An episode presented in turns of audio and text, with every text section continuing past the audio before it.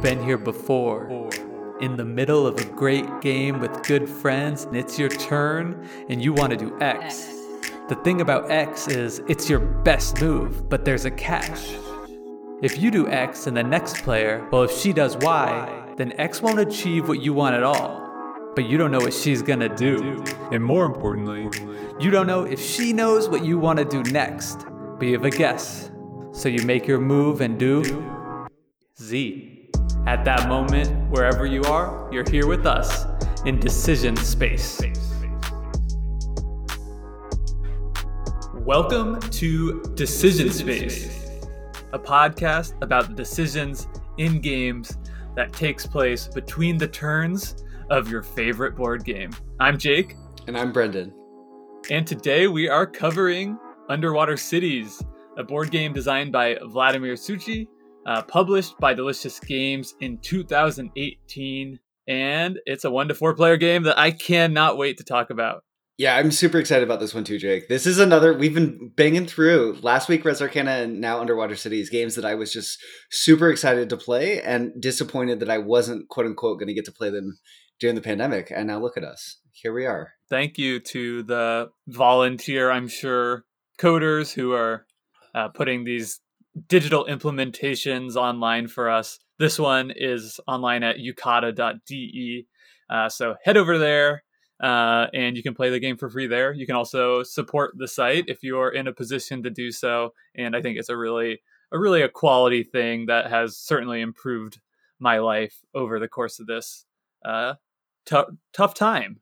Yeah, likewise. Decision Space Fan Club over here. So definitely check out Yucata if you haven't. I guess that's next week. Uh, this is when we t- typically tell you when a game is coming. Next week, we're going to have a discussion episode. So you have one week off from game playing. So so play something you've been hankering to play and suggest we should cover it in the future. And then do you want to hop into your synopsis first, Jake? Sure. Underwater Cities. It's a worker placement game, but like, dude, what if the workers were cards? Whoa. and I've given this a 9.5 out of 10. I think this game is a masterpiece, a modern classic that will stand the test of time. I'm like speechless. It's just a one liner. I was like, what's coming next? It was just the joke. So good. Okay. Underwater Cities is a voyage to the promised land of big games built on bite sized decisions. Watching your civilization unfold before you as you tinker, amend, and upgrade and expand is as rewarding as it is entrancing. Micro decisions with macro consequences abound, and there's just the right amount of feedback to smooth out the learning curve without restricting this underwater playground and leave you in a just once more turn trance. A little more deep breath. The design shows great respect for its players, offering them meaningful independence while leaving room for them to truly experience failure if they charted a course too far astray. I'm already ready for my next foray foray into the life aquatic with Vladimir Suchý. Nine out of ten. Awesome. Yeah, this game's so great. I'm glad that you enjoy it as well, uh, almost as much as I do. And I also love how you had to take a deep breath before going back underwater to, to finish that uh, short essay. Uh, but that, that was really wonderful. It's a it's a beautiful game. It deserved it deserves some meat. I think that it truly masterpiece is not. I, I don't think that's too far. I think Underwater Cities is a game people are going to be playing for a long time. Great. Well, let's give the folks uh, here with us in the decision space a better idea of how to play Underwater Cities uh, with your amazing rules overview.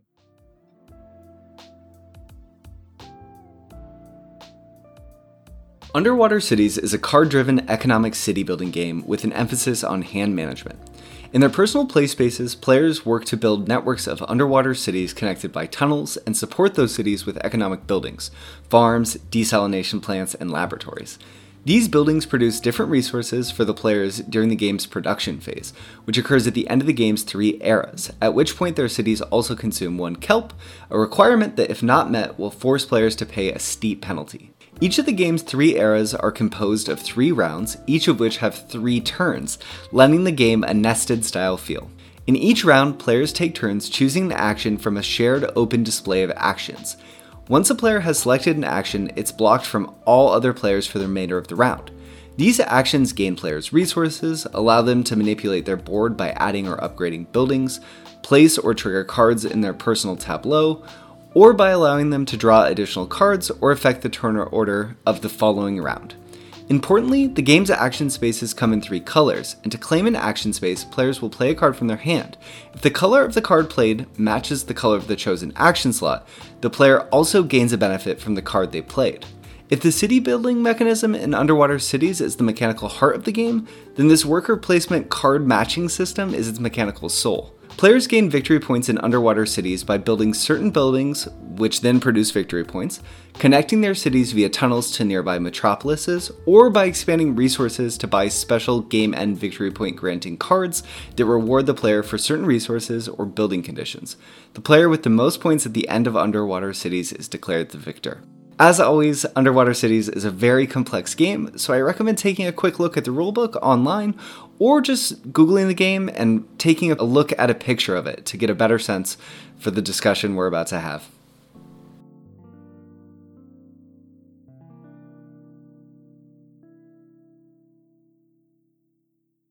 Hopefully, uh, that gives you a little bit of a better idea of how to play Underwater Cities, or at least what's happening in this game. But Brendan, do you want to maybe touch on uh, not just the rules, but kind of the thematic what this game is about? Yeah. So when you hold this rulebook in your hand for Underwater City, there's a really loving explanation at the beginning of the game, and I'm going to read it to you. The next frontier.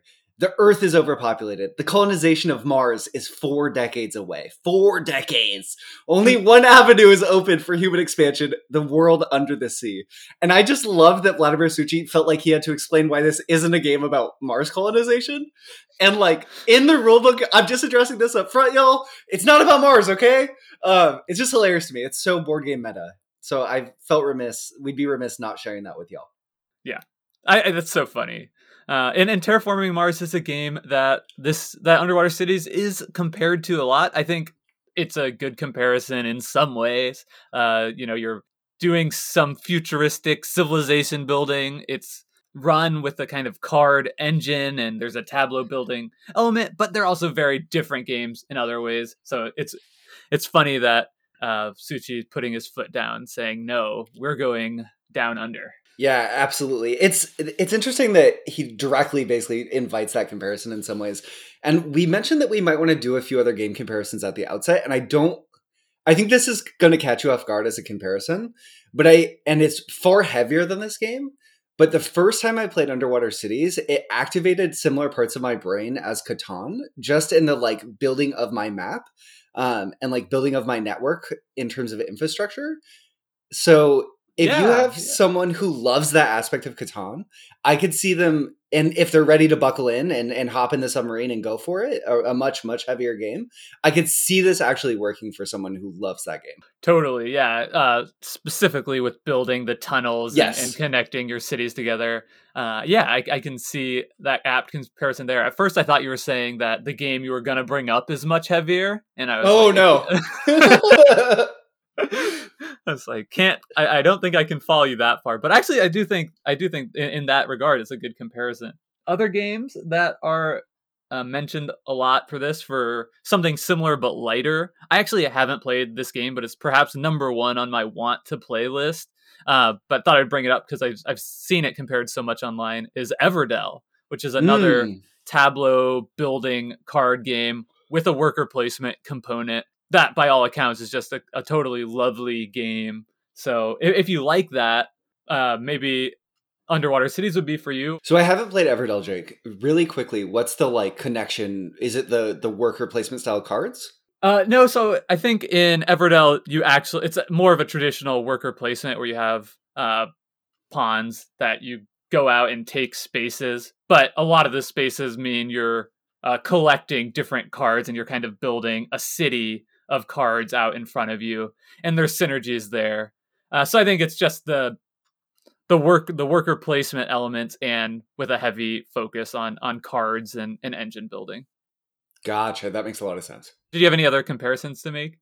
No, I think I think those two cover it perfectly. Okay, so let's blast off and get right into the decisions in this game.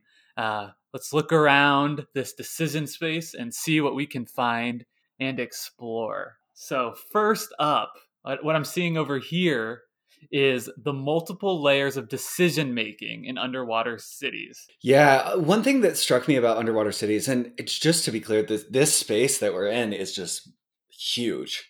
It's looking around, I, I'm shocked by how large it is, but luckily, Vladimir Suchý has done such a good job of. Uh, one thing I love about this game is the way in which the turn structure is so straightforward. You you play a card from your hand into one of the the worker placement slots that's available. They're constricting as rounds go on.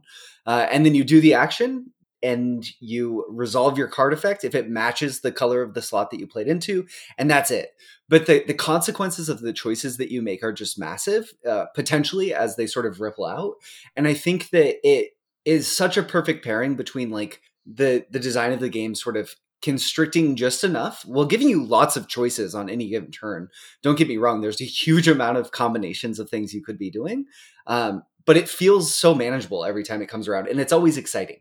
Yeah, right, exactly. I think that is the genius of this uh, action selection mechanism is it's so fun to play with. Like it's just fun to see what your cards are, which spaces you can in, match up to to get the full bonus uh, and, and just explore like what do I think is the best of these combinations. But it also does such a good job of focusing you to make that feel a little bit more manageable. Yeah, definitely. And the one thing that struck me about Underwater Cities, Jake, is that on your turn, you're either getting more stuff or you're building stuff that will get you more stuff in the future and more points. And I think that that actually makes the core loop of the game incredibly rewarding because the act of building your city is the act of getting points. And there's a bunch more stuff sort of stapled onto it. But it means that almost everything that you do in the game feels good because you either are getting rewarded for making decisions that you've already made or you're getting stuff to make decisions that will get you more stuff in the future. And it's just like you're being flooded with uh with options basically.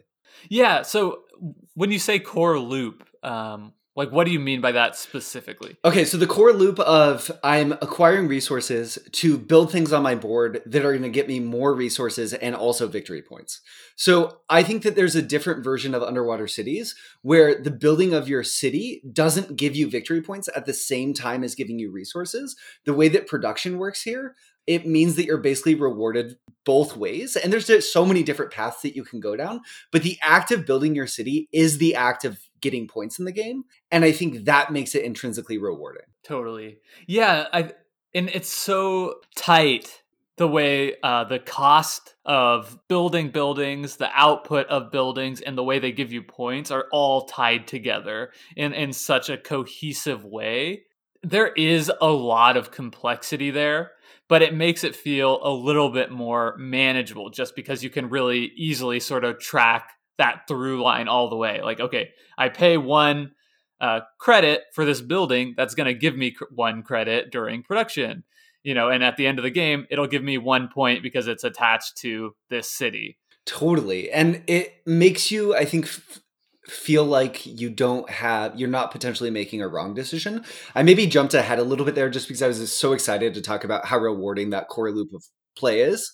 And I think that sort of the game in a way forces you to make decisions that you don't always want to make because you have to make the best with the situation that you're in because of the shared nature of the the worker placement slots in those three different colors um, and wanting to match card color to slot as much as possible so I guess really quickly as an an example, the first time we played this game, Jake, I saw that you built two desalination plants really early on. There's a worker placement spot that lets you build two of them. So I sort of in a future game thought, oh, that seems like a really good thing to do on your first turn.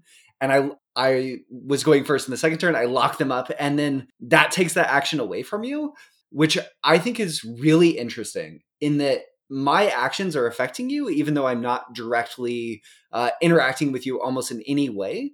But the blocking, sometimes blocking can just be totally devastating in a worker placement game. And I think that it has the potential to be here too. But because there's so many different viable paths, I think it when I block something from you, it's just inviting you to solve your problem in a different creative way.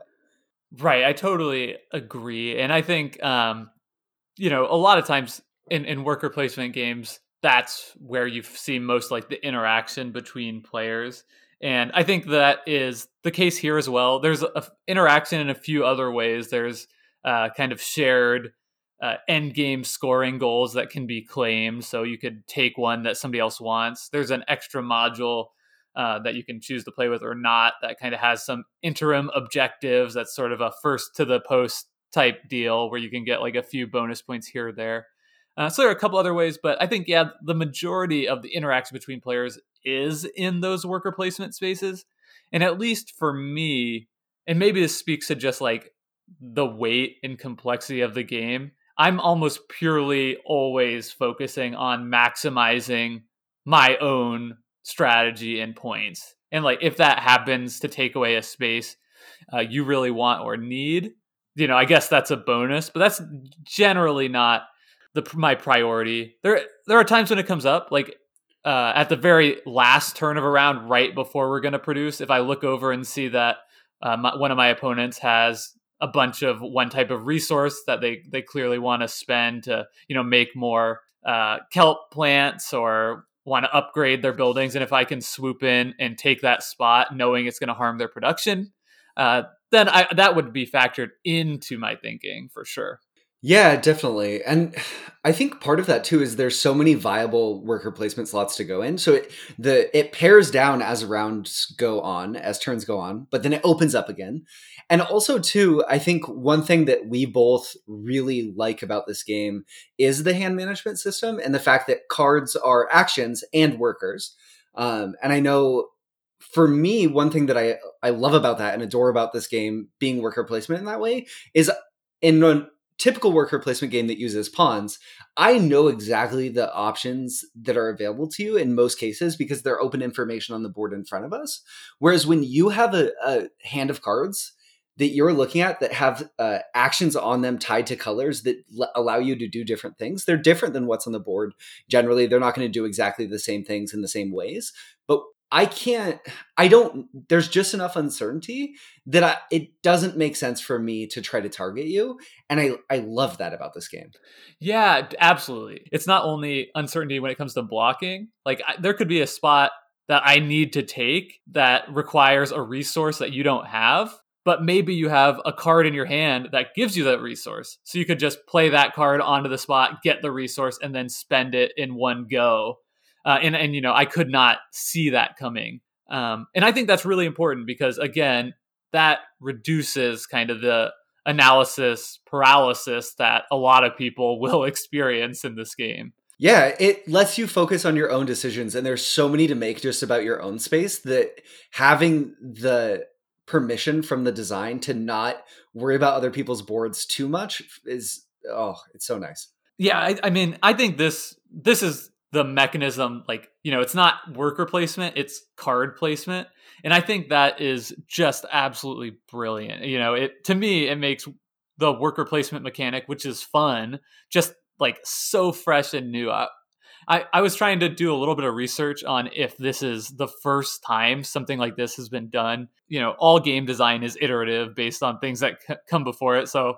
I, I, you don't want to say like, yes, this thing, this was just like a pure stroke of individual genius. But I don't think there are that I could find uh, games that do worker placement in this way. And I I just think it's so smart, and I think it's so ripe as like a new kind of mechanic that I hope is like iterated upon. Like I think that this system could be used in so many games because it's just works so well and is so fun. Yeah, I, I definitely hope it's not the last game that uses this. There's a uh, the the fact that the way in which the workers so there's the three colors of actions on the board and the strongest cards are linked to the weakest worker placement spots and the weakest wor- worker placement spots are linked with the strongest card effects.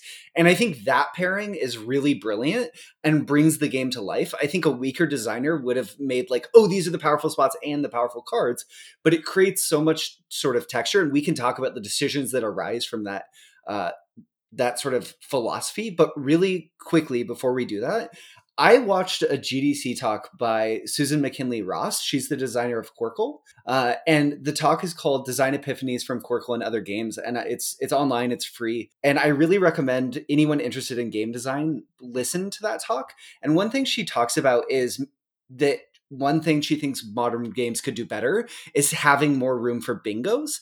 And what she means by that are like moments in a game where everything lines up for the player perfectly, and it's this uh, really exciting, like sort of um, sort of moment of your stars aligning. I, I, don't know if there's a better way to put it. And I think when you, this game of Underwater Cities does that really well because when you play a card that matches the color and the card effect does what you need to enable the, the worker placement slot, you get to pick the order that you resolve them. So let's say you like resolve your card, it sets you up for your slot, you resolve the slot, and then you build these sort of things. And that allows you to get a bunch of points in the end uh, or maybe set up for the next round perfectly. All of those things can come together on any given turn of the game and it's it feels so good and i think underwater cities is a game that has bingos and it's great. Yeah that, i think that's a really excellent point and yeah i couldn't agree more. It, but i think too in order to have that there has to be like the opportunity for things to not come together. Uh, and underwater cities does that well too because the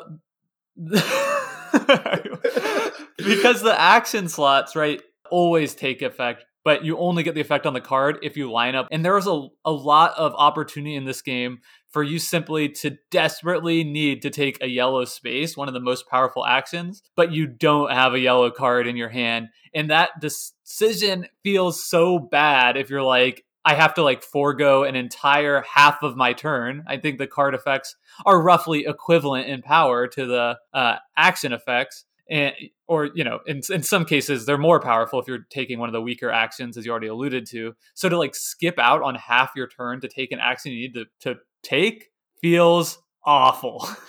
Totally. And no it's such a good point that to have bingos you have to leave room for failure. And i've had some dumpster fire of turns.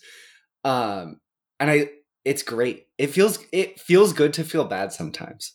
It also sets up like one thing that I think is really fascinating in this game, which is that not only are the, there the resources that you need to build actual components onto your board to score points, there's almost like a separate little economy with cards because a lot of the actions and cards in the game give you the ability to draw more cards. And I think that is super fascinating, like when you want to take those actions, um, because you're foregoing getting something that's actually going to score you points in a concrete way. Cards are never going to give you points at the end of the game just for having cards. And in fact, you always have to discard down to three cards at the start of your turn anyway. But having more access to cards absolutely like smooths out your game and gives you the ability to have more bingos, as you put it. So that is just one of my absolute favorite aspects in the game is that tension between advancing your actual end game and and then smoothing out the turbulence that might come your way. Yeah, I have two thoughts in response to that. One, I love that the uh, there's a spot on the board that is actually independent of the three colors that we've talked about. That's just the always on spot, and it lets you, as Jake said, draw two extra cards and then gain two credits. And that's actually costed such that early on in the game, it's not unreasonable to go to that spot. Correct me if I'm wrong. There are times when it's good to go there, for sure. But you want to be taking double actions, I think, as much as possible in this game. Totally. But there's definitely times where you need the credits. And if you don't have another way to get it, it's not like you feel like you've failed being there. At least I haven't. You're significantly better at the game than me. But like, because of the fact that another thing we haven't touched on yet in the discussion at least is the fact that there's also at the same time as this card worker placement game this economic building game going on on the board in front of you the card worker placement is happening off to the left. You're also playing a tableau building game in front of you where you're collecting cards that are uh, setting up actions that have sort of always on effects potentially or actions that tie to different worker placement spots. So you have this really interesting sense of progression where early on you can kind of define the strategy that you're going to go for based on sort of the external rewards of the cards that you see out there, your metropolises. We'll get we'll get to those later, but those are like the external sort of uh, victory conditions. Definitely. Yeah, and it's really fun because you really start resource poor in this game to contrast with Res Arcana, which we talked about last week. If you haven't yet, I'd recommend checking out that episode for kind of our discussion on the inverse of this, where you start out resource rich. But here in Underwater Cities, you start out so poor that in that first round, you are scraping by to, you know, be able to do anything, right? You're just trying yeah. to like build as much as humanly possible. But by the end of the game, if you're successful in building up a strong engine, like the opposite is true. You're just like, how can I spend all of these resources? Like, I like take my money. Like, how can I, you know, most efficiently like spend all this stuff and turn it into points? So uh, you really get that sense of progression, which is such a fun thing to experience in games. Yeah, it's so good at taking you from feeling small and and like completely powerless to having so so much in the scope of 2 hours and that's I don't know that I've ever experienced a better civ building game in a 2 hour window. It it triggers every spot of my brain that like a game of civil Sid Meier Civilization the computer game does, but in a in a tiny little space and I it I think it's so commendable for that. I would say 2 hours strikes me as short. 2 hours probably for two people, but it probably the t- kind of game that's almost like an hour or 45 minutes per person. Mm, yeah. i think i think if you're playing a four player game of this if if you get do- that done in three hours you're you're moving at a good clip. This is a, a long game. A quick detour question for you. Yeah. do you see would you is this a game you want to play at more than two players? That's an interesting question. You know i've i think so. One thing that's fun with more players is the number of action spots opens up. Mm the number of actual places you can go is variable. And i think that with more players it's it's kind of interesting. You get to have even more room to explore and and see what your best options are and possible courses for your turn to take. So i do feel like that's something that is actually a value to having more players even though uh, interaction is pretty minimal to the point where, where some would say it's bordering on multiplayer solitaire so I totally get any, the criticism and why people would say, you know, this is best at two players. But I actually think there there are absolute merits to playing it at higher player counts. Definitely. I think one other merit that I'll mention really quickly is also just seeing other people's underwater cities at the end. This is definitely a game that has a toy like nature and that you really feel like you've accomplished something when you've built something by the end of it. And I think spending the time and experiencing that together and then getting to admire how other people have built their cities can be really cool. So it's just because we're talking about this now, like, uh oh, I'm starting to sense a little bit of like turbulence around uh, in this decision space. Can I uh, bring up one potential issue that yeah. I find with this game? Totally, that's too turbulence. Uh, this is your captain speaking. We are now approaching a little bit of turbulence. Please return to your seats and buckle your safety belts. This game, gameplay wise, is a 10 out of 10 for me. Mm-hmm. The only reason it loses points is because of the fiddly nature of the game and playing in person. So much of the actions in this game involve like resource conversion. So it wouldn't be a stretch to say that your turn will be going to an action that gives you three different resources and then using a card that allows you to play two buildings that cost two different, you know, two resources, but you have a passive effect that allows you to get a one credit discount for playing that action, you know, for playing that ability. And just like tracking all this, there is a lot of opportunity when you're playing live for resource totals to get a little bit fuzzy, especially because it's such a heads down game that it kind of feels like it's possible for just small things to get missed here and there. And the same is true on production, where towards the end of the game, you might be producing 30 different individual components. So, you know, it's just possible for things to get messed up. And my experience playing this game live, which has been limited, was that people have been like skeptical of each other. And I think that is just an unfortunate, you know, reality of a game that scales kind of in this to this magnitude. It's great playing online because the game handles all that for you. And I just think that's like weird and kind of worth pointing out that like in some ways I think this game might be even better online than in person. Yeah. I think there's video game designers who do paper prototypes for their video game and I think if you put underwater cities down in front of someone and said this is a paper prototype for a video game, you would not second guess it just because the the tracking burden that it places on the player is is so high.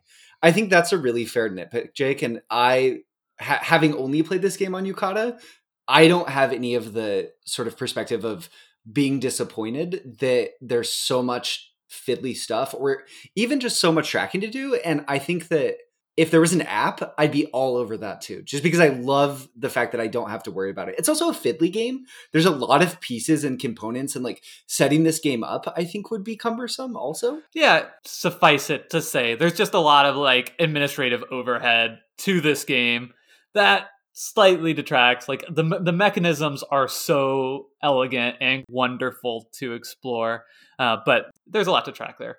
While we're in turbulence, as we, we've hit this rough patch, I'm going to mention my one point of turbulence too. And it's something that we haven't gotten into, but we'll swing back to, and I think it will make sense.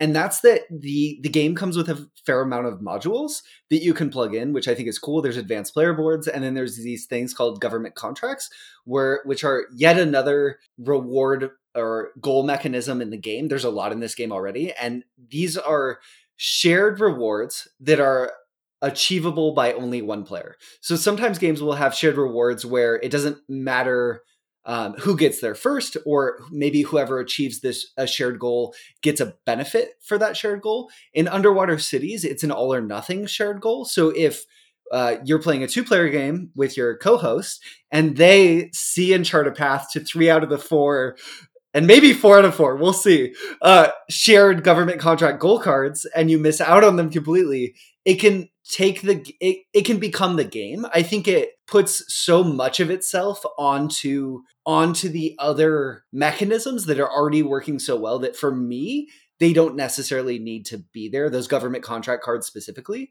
Though i will say i could see if this was a game that i played 25 times which is a game that i might want to play 25 times i, I probably do want to play 25 times uh, wanting those to mix things up. But i think that in so many ways Jake and I, or I guess I shouldn't speak for both of us, so and maybe in this one respect I can. We admire the design so much, and it doesn't show a lot of restraint. And this is one way in which I kind of wish it did. Yeah, I totally agree. Like I, I have no problem with extra modules being included in games, especially if it's not at a crazy extra cost to consumer. I think, yeah. you know, it, it reads as more variability and that's what it is. But at the same time, I wish more games had sort of in their box like yeah we're giving you this stuff but this is the definitive experience. Like this is what i the designer uh, and creator of the experience recommend to you as the best way to play this game. Because similarly with the advanced contracts uh, there's advanced player boards that change the game in interesting but i don't know if better ways. Just kind of makes more restrictions on on how you build and um yeah, so again, I I, I, I kind of don't have a preference on playing with any of these components or without. Uh, but it'd be nice if I'd be interested to know what the designer like thinks is what how does he play it when he gets together with his friends.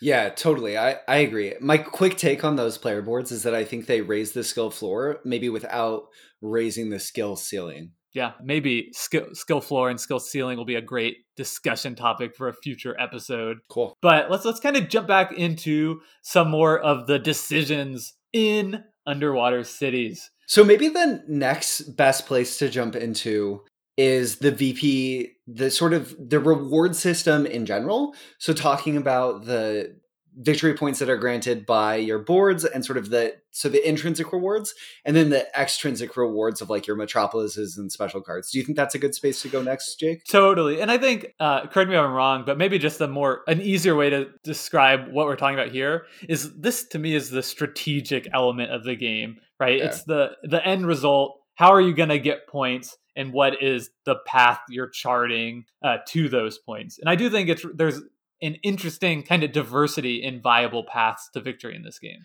Yeah, Underwater Cities I think strikes the perfect balance between having the intrinsic wards, the sort of building your buildings for the sake of building your buildings and having that be fun and getting victory points with having the external modifiers uh, which are variable being meaningful. I think this game balances those expertly. And it means every game that you sit down, if you know how to play underwater cities, you're going to be comfortable, but it's going to feel fresh. And I can't remember a game I've played previously that I think strikes the balance quite as well as this game. So strategically, maybe the best place to go from there. Well, I'm curious, what do you think? Are metropolises maybe the sort of first place your brain goes? When I first sat down to play this game, having no idea, the first thing I did was try to build out my city and connect the metropolises. That is the most direct way to points that Yes. that uh, my brain was able to chart anyway.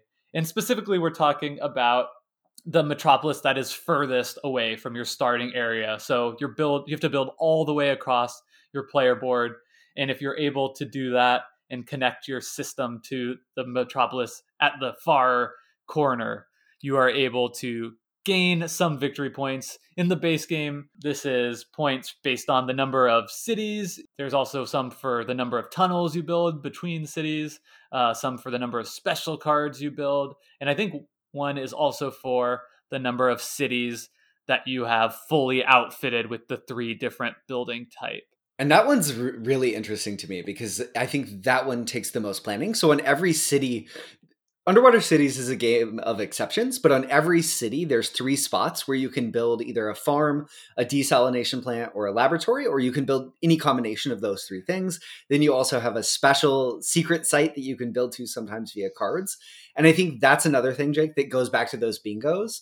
And I the planning that that sort of puts of like i need resources so i need to build these buildings but i want to make sure that my cities are perfectly arranged and this city is not connected to my network yet so can i afford to build these buildings there that to me brings the game so much back to that like micro versus macro decisions of trying to decide how much you can get away with how how hard you can push Totally. Yeah, there's a really interesting tension too because uh, as you upgrade buildings, they're worth more resources to you and it, more resources to you in production. And having two of the same type upgraded on one city gives you an extra bonus. But that's not the most efficient way to score points, which is points based on uh, number of different building types you have there. So there's kind of that tension between points and production there. But I think no matter what scoring metropolis you have on your board, it does do a really good job of directing you because not only is it putting the goal in your mind to finish your city to a point that you're able to connect it, but also just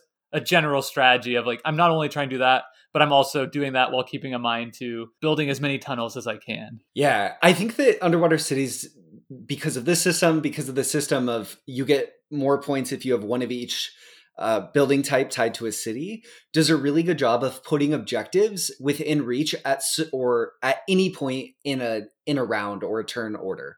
So that's another thing that I really admire about this game is that the sort of the objective achievement comes out emergently just in the way that rewards are designed in the game and it happens really organically because of that I think that this game really does a wonderful job of presenting multiple viable paths to victory. Um, because while that is, I think, the most obvious uh, a strategy of maximizing that metropolis scoring, uh, you can definitely win games of underwater cities without connecting to that space at all. Uh, by simply just trying to maximize um, points from you know the buildings you're able to build, or by trying to claim more than your fair share of the scoring uh, end of game scoring cards that are available in the middle of the table um, or simply just trying one thing you can produce in production phase is just straight up points and you know there's there's a way to play this game uh, called the kelp strategy where you're just trying to build kelp and maximize your point production um, and that can be an effective strategy as well. The let them eat kelp strategy. Yeah, yeah. I, I, do. Want, I did want to say um, because I've heard this spread around that this kelp strategy is overpowered. So I did a little bit of research into it.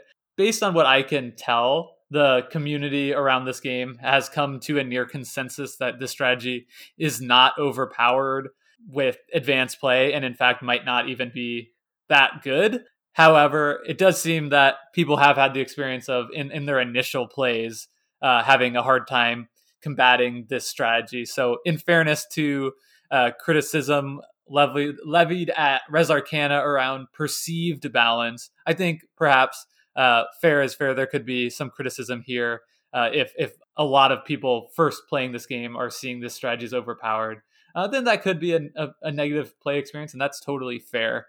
Yeah, yeah, I actually, so I'm not, I haven't experienced that in the game either. I'm trying it in a game I'm playing currently. And I actually think that this sort of, um, we've talked a lot about how there's so many different viable, truly viable paths to victory, which leads to lots of potential decisions, and that's good. And I think that games having perceived dominant strategies that through repeat plays are understood to actually be suboptimal can be a really good thing for games because they uh, it gives players more room to experience mastery. Um, so who knows if this was intentional or not that this is in the game. I usually think that designers do intentionally design things like this. Um, but if that's the case, I would just like to highlight that I think that it's really cool that something like that is in the game if it's not truly dominant, which it seems like it's not. Yeah, I agree. But just to my subjective experience with uh, kind of the strategic elements of this game, like I think it's really fun because it does. You are presented each game, whether you're playing with the base game where you know the only variable setup is what metropolises you get, you know, or you're playing uh, with the advanced modules which add asymmetry through player boards. You know, you're always presented with a slightly different challenge at the beginning of the game um, that that will help you to shape your strategy. But as you're saying, uh, unlike in some other games, you know, your strategy is really not set in stone uh, and I think based on the cards you're drawing and what you know what you're able to put in your tableau, you can you know slowly over time shift your strategy into a new direction uh, and, and be successful with that. Definitely. Yeah, it's I love that Underwater Cities is a game that asks you to make a plan, rewards you for making a plan, but invites you to change it if you want. Could you I think on this point though, Jake, one thing I've been dying to ask you all week can you talk us through your take on the decision space of the special cards, the end game victory scoring cards that are in the base game that you can claim by paying credits and taking a special action on your turn in one of the green action slots? Yeah, so where you claim them actually depend interestingly to oh, me it's red. anyway.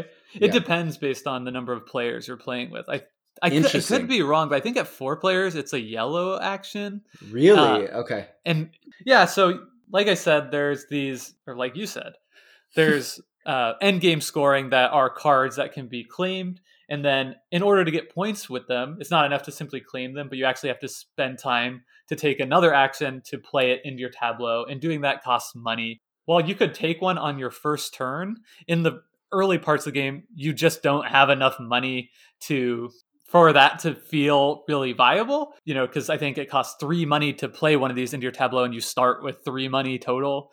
So that would be all your money, and then you're not able to get any kind of money engine going.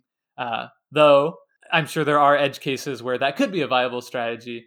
Um, I haven't personally explored that.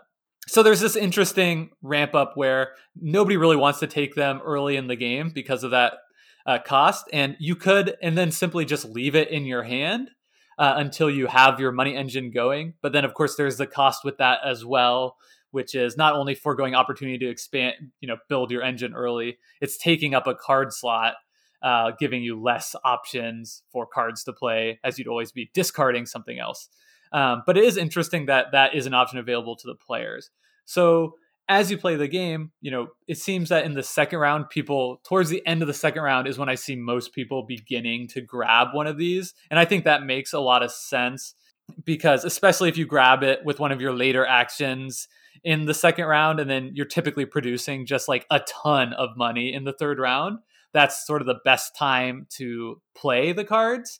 Um, where, where money is the has the least drawback to you for spending it and in fact you want to be spending it uh, but you know, a lot of people will be thinking along the same lines. So if you wait to the third phase, uh, that action slot will be frequently taken. So you can find yourself in a scenario where you're blocked out.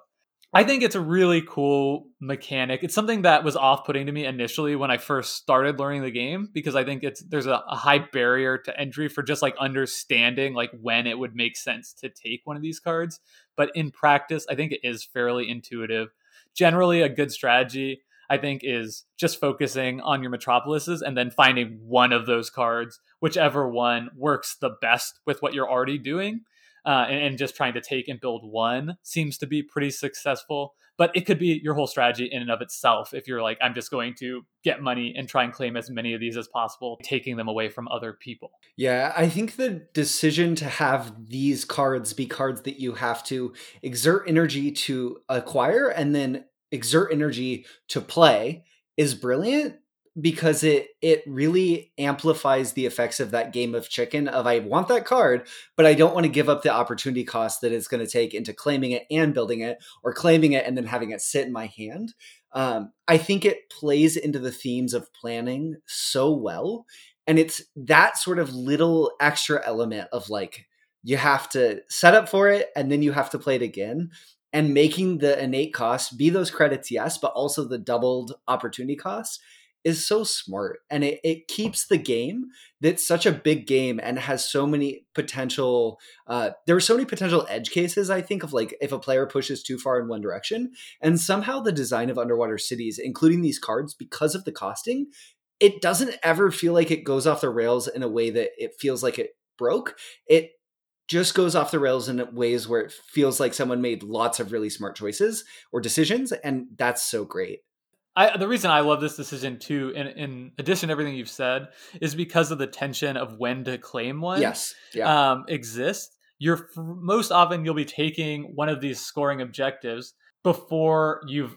achieved that objective to its optimal state. Yeah. Um, so there's an element of that where of calling your shot, which I love in game. I think we spoke about that in our discussion on Kanagawa yeah. uh, with kind of the scoring tiles and that as well. But you're saying like this is what I'm going to achieve whenever you take that card, and then you try to do it, and that just psychological element of planning, uh, and then you know achieving it feels doubly great because you're like I said I was going to do it, and then I didn't. Where on the hindsight, if you take one and then ultimately, you know, you're not quite able to pump as many points out of it as you wanted, you're, you know, one turn short from getting a couple extra points. Uh, it gives you that really, you know, it's not, it doesn't feel good, it feels bad, but it's, it's giving you that really direct feedback of, hey, at least I know where I went wrong in this game, which for me always makes me want to, you know, boot up the game and play another round. Uh, compared to some other games where it's like, yeah, I lost. I'm not really sure why. Definitely. I think two two quick follow ups. One, in terms of it being about timing, I'm really glad that you made that explicit because when I brought up the game of chicken, that's what I was hoping to emphasize some. But I think it's really important that that is explicit because fundamentally, Underwater Cities is an economic game. And usually, but not always, Underwater Cities has some other ways that it muddles this, like the cards in your hand. But economic games have right and wrong decisions, and that can be frustrating as a player. And I think when you introduce elements of timing into a game, it turns it into a judgment call, especially when there's uncertainty with the actions that are going to be available and other things going on. And I think those judgment calls like that are what make for really interesting decision spaces. And this does that in spades. And then also as a follow up, uh, having only played this game in the virtual table of Yucata, I even there this works where someone goes and claims one of these cards earlier than you would expect, and it, it's a gobsmacking moment. Jake, you did this in one of our games. You claimed this in round uh, fairly early round one. You took a special card recently, and or maybe it was early in round two, two. or era two. Probably two, yeah. Yeah, era two, I should say. This game has turns and rounds and eras, which we'll touch on briefly, I think. Um, but in, early in era two, and I was just shocked. I, I, I actually I messaged you and I was like, Jake, like, was this early? Like, what is going on? And I could just imagine that being a really exciting moment at a physical table too, where everyone's just like jaws dropped. Yeah, wow. totally. Yeah, and it's like if you know you want it, you gotta you gotta go get it. You gotta snatch and, it. Yeah, yeah, and that's I think it's awesome that this game gives you that opportunity. Um, so r- real quick before we wrap up, let's do talk about kind of the shape of the decision tree and the arc of this game because I think it's important to kind of get a full understanding and maybe if you're listening along with us you're joining us here in the decision space and thinking if this game is maybe for you uh, that this could be helpful. Yeah, so every game has a decision tree, and and the shape of that tree uh, really varies based on the structure of the game, right? So some games have really narrow trees where you're making fairly similar decisions every time you go through. Like Kanagawa is a good example of this. It's a fairly tall decision tree that branches out at the end as you add more different elements to your tableau. And if you've never played Kanagawa, go listen to our episode on it. Um, but other games have really broad trees where they start really broad at the base and there's tons of options um, and they stay really broad from there. Your decisions lead to even more decisions, and those decisions lead to even more decisions.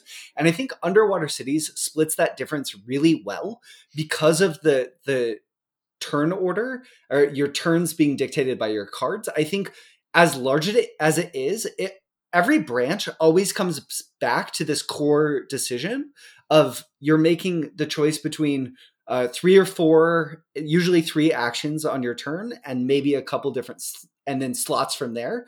So the branches just branch out in this really interesting way. Where, and I think that it, it just has this really interesting uh, way in which it ushers the player through the decision three tree, through the decision space by saying, "There's all these different paths you could go on, but look at these three these three tunnels." What do you think, Jake?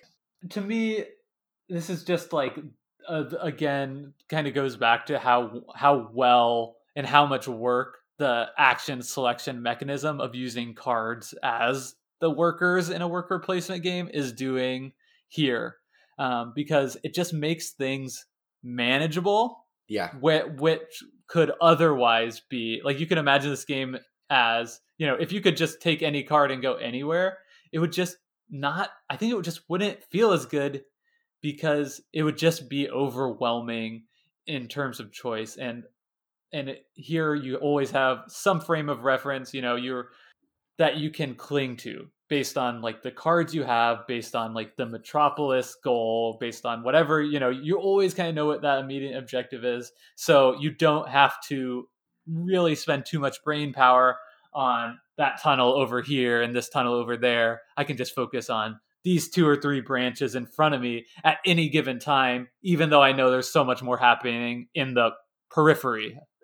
Definitely. And in terms of taking a lesson away from underwater cities for the way that we talk about games in the future and decision spaces, I think that that's a very strong aspect of this game that its decision tree is large uh, and is very broad and it has a lot of branches um, I could see a game that was a really large decision tree, a large decision space, but didn't have a ton of branches that themselves had lots of branches.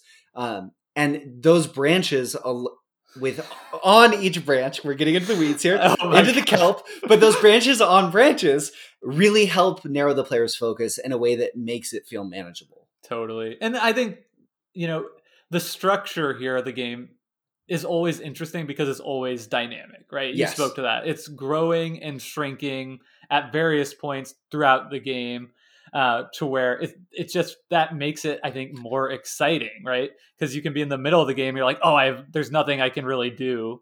Uh, and then one turn later, you know, when you enter the third era and you're like, I have, you know, the whole world at my fingertips. Like I can do anything. This is so great.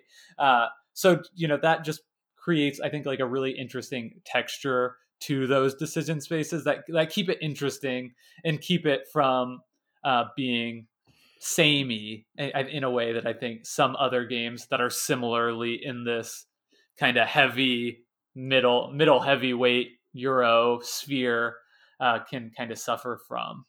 Definitely. I love that this game has a three act structure, like quite literally, it has three eras. And the fact that you produce at the well you start with them and then you you start with resources and then you produce at the end of each round just makes the pacing of the game so interesting. It in some ways it almost feels like running you're managing an oxygen tank. Uh, if the oxygen in this metaphor is your ability to change the board in front of you and then you get a fresh tank at the start of each round and and that just like gives you this newfound energy that compels you forward in the game. Absolutely. Yeah it's great. I mean it's it's just really great and it's nice too that you get to produce one last time at the end of the game because i think that makes those yeah. decisions uh, and that's only purely for scoring purposes but it makes that third round when when you've got all those resources still like it, that makes you feel powerful because you know you're going to be getting a benefit from it whereas in, i think in a lot of other games uh, things shrink down to a point in the last game uh, when when scoring conditions become imminent. We're like, oh, oh only only a few things matter anymore. Uh, so it's like I have all this money, but like I'm really only just trying to do one or two things. And here it still feels like uh, the everything is open and available to you and that's really exciting. Yeah that's a, another great example jake i feel like of making the core loop fun and letting the players do the core loop. In a, in a lesser game they wouldn't have done that and the designer would have said oh no it's really interesting you have to shift the type of decisions that you're making and sort of ration your resources.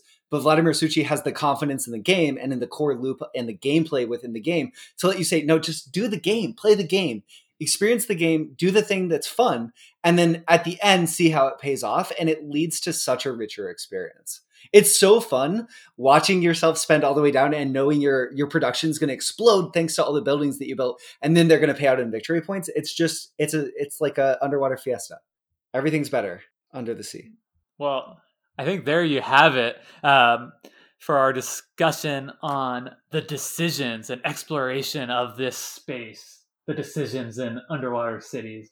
Uh, do you have any final thoughts uh, to leave the folks listening at home? And thank you so much for listening. Yeah, seriously, thank you so much for listening. I, I guess the only the final thing to say is: Have you played Underwater Cities? Is there something about the game that you think we missed? A decision that you love?